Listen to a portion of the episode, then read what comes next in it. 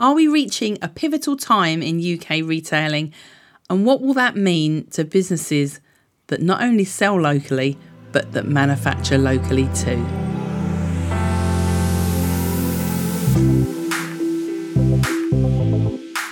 You're listening to the Make It British podcast. I'm Kate Hills and I'm on a one woman mission to save UK manufacturing.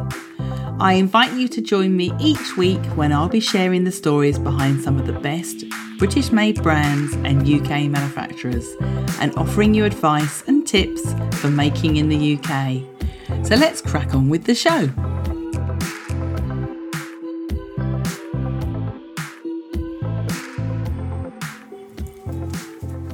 Hello and welcome to episode 123 of the Make It British podcast. It's been a bit of a busy old week for us here at Make It British. Well, busy old last few weeks, really, because we have just launched a brand new directory on the Make It British website. And it's one of those jobs I've just been meaning to do for, for, for ages.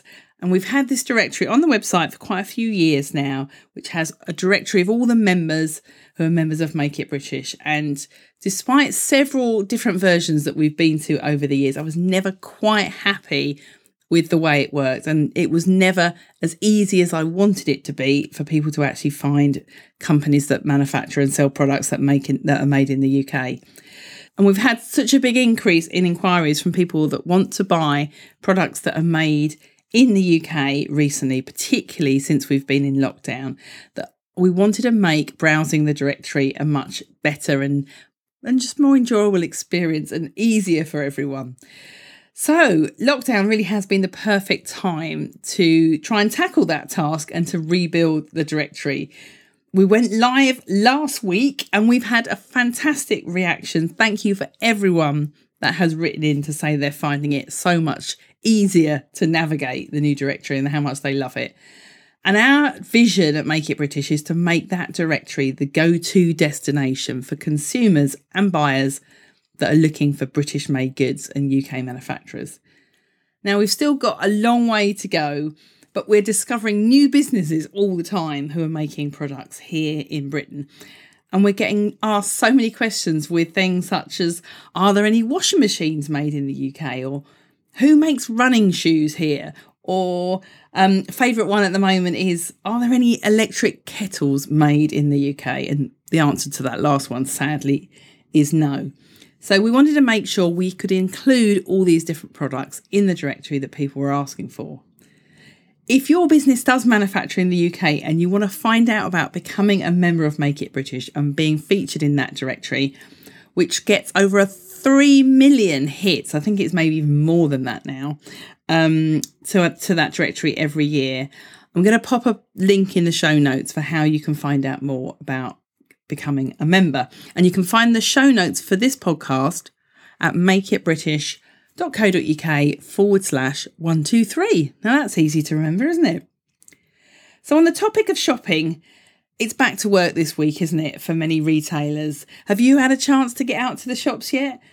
Or, or like me, have you found that being in lockdown has really changed how you think about where you shop and how you spend your money? As shops begin to reopen, it has made me think about how the retail landscape is going to change post COVID 19 and how that may impact the businesses that manufacture here in the UK. So, you know, despite the fact that there's queues of people outside Sports Direct and Primark and people pushing and shoving to get into Niketown. I mean, whatever happened to social distancing? Have you seen those pictures?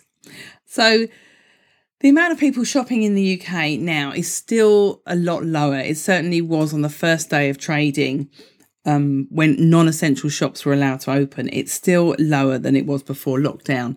And while some people are rushing out in the hope that they're going to secure a bargain on seasonal stock, all this seasonal stock that retailers are trying to shift before the summer ends. How many others are thinking, you know, maybe they're slightly more reticent about heading out to these busy high streets and shopping centres? I saw Mary Portas, she was on the telly and she was saying yesterday how now is very much a window of opportunity for local high streets. And I really agree with that. I mean, it's not just a great opportunity for local stores, but also for locally made businesses too, I think, as well. So, whereas before, before we had COVID 19, gosh, it's like before and after COVID 19, but before we had COVID 19, the UK was very much about kind of a value economy, everyone trying to buy more for less, everything as cheap as possible, um, two for one deals, buy one, get one free deals. But I do think now that we're getting more into an age of where value becomes more important rather than cost and price. And it's more about getting value for money. Um, and UK made goods very much fit into that criteria really well because you get better value for money. Um, and it's not just about buying something as cheap as you possibly can. So, if you now value being part of a community more because of COVID 19 and lockdown, and I know lots of people do, does that mean you'll continue to support local businesses now that lockdown is relaxed? Um, maybe driving to big out of town shopping centres has lost its appeal, and you'll actually continue to shop in smaller local stores where you get value for money in not only what you pay for the goods and what you get at the end of it, but how much you give back to your community and the value that it gives your community by buying locally made goods and by, by supporting local stores. Certainly, many of the businesses that we work with at Make It British have actually reported an increase in their sales over lockdown. And they when they've spoken to their customers about it, they've said it's because those customers are treating themselves to something special and that they've not been out to the shops and been tempted by all these offers and these buy one, get one free deals and all those things from the big retailers, but instead have had more time to consider their purchases and treat themselves to something that's a little bit more special. And I do hope that even as the shops open up, some people just won't want the hassle of getting in line and standing there for non essential goods, especially in the big department stores where you can only have one person in a lift at a time, or you've got to have a space of eight stairs on the on the escalator between you. But they'll continue to support the smaller businesses rather than rushing straight back out to the big ones. And you know, certainly lockdown has without a doubt it's created a brilliant sense of community and of supporting local businesses as part of that sense of community. And I think this presents a great opportunity for small businesses and it favours, in particular, those that manufacture locally because consumers are turning their backs on imported goods as well. And we know that here at Make It British because we know the comments that we get all the time people visiting our website saying, I want to find an alternative for this product which I was buying before, which was made in China, and I want to find a locally made um, option instead. So I think we'll start to see high streets change and be much more focused around community and independent shops and locally made businesses. And I think it's a really interesting time. And I think UK made businesses are in a great position right now as we go through this time of extraordinary change. So if you're a business that manufactures in the UK how can you make the most of this big change in consumer buying behaviour at the moment? Now, I think there are several things that you can do to help your business shine at this pivotal time. Firstly, make it super clear where your product is made, if it's made locally, or if it's made in the UK. And by that, I mean super clear and everywhere on your website, your packaging, your social media, and think about not just made in the UK, but how you can more hyper hyper target a location, you know, made in Manchester, made in the Brecon Beacons, made in Hawick, and not just made in the UK or made in Britain. Make made made in Britain. I'm having I nearly said make make in Britain then. Um, Give your customers a reason to want to support you because you're a local business and make sure that they find out early on in their customer journey, not as a happy accident after they've bought something from you, but right at the start that they're supporting a business that manufactures locally. And you also should never assume that they already know this information because they looked at the third paragraph down on your about page because Shoppers on your website don't necessarily look at that. You need to make it really clear to them right from the start and in all your communication. So make the information easy for people to find about exactly where and how you make your products and don't make them dig for the information. So, secondly, show the community that your business supports in the way that it manufactures. Are there families that are involved in the manufacturing of your products? Are the families that are supported because they are part of your supply chain? Show the people behind the products, give them faces, names, tell their story. Show how buying from you helps to support their businesses and show how your business matters to these people that make your products and the communities in which those factories are based and where those factories are located. If you manufacture this product yourself, show how you support other local businesses, show where you buy your raw materials from, how far or how little those raw materials have traveled in the journey to becoming part of your of your product. The other thing you should think about at this time, I think, is about how you can collaborate with other local businesses and other businesses that make in the UK, whether that's in the real world by maybe combining forces and doing a pop up shop or a local market together, or maybe jointly promoting each other's businesses online. Maybe there's a referral program with another local business that you or other local businesses that you could work on together so that you all have online stores and you all help to drive traffic to each other's online stores.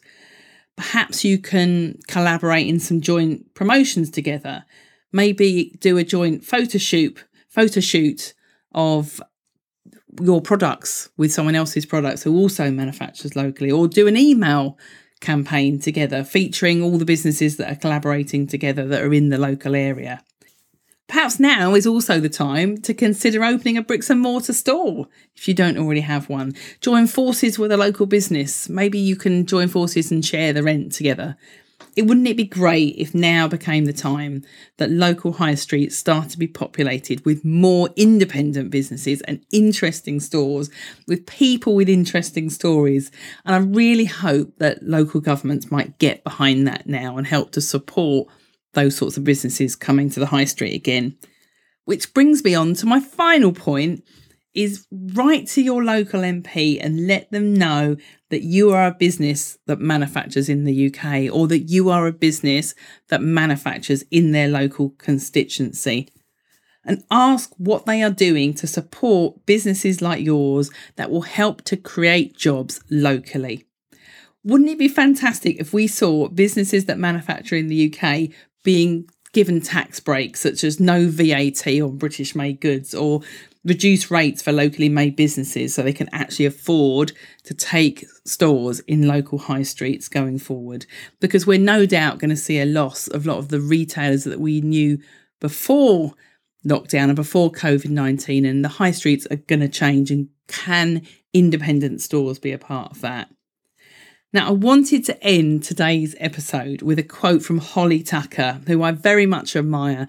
She's the founder of Not on the High Street and a big, big supporter of small businesses. And last week, she wrote an open letter to British shoppers asking them to consider shopping with independent shops when they reopen.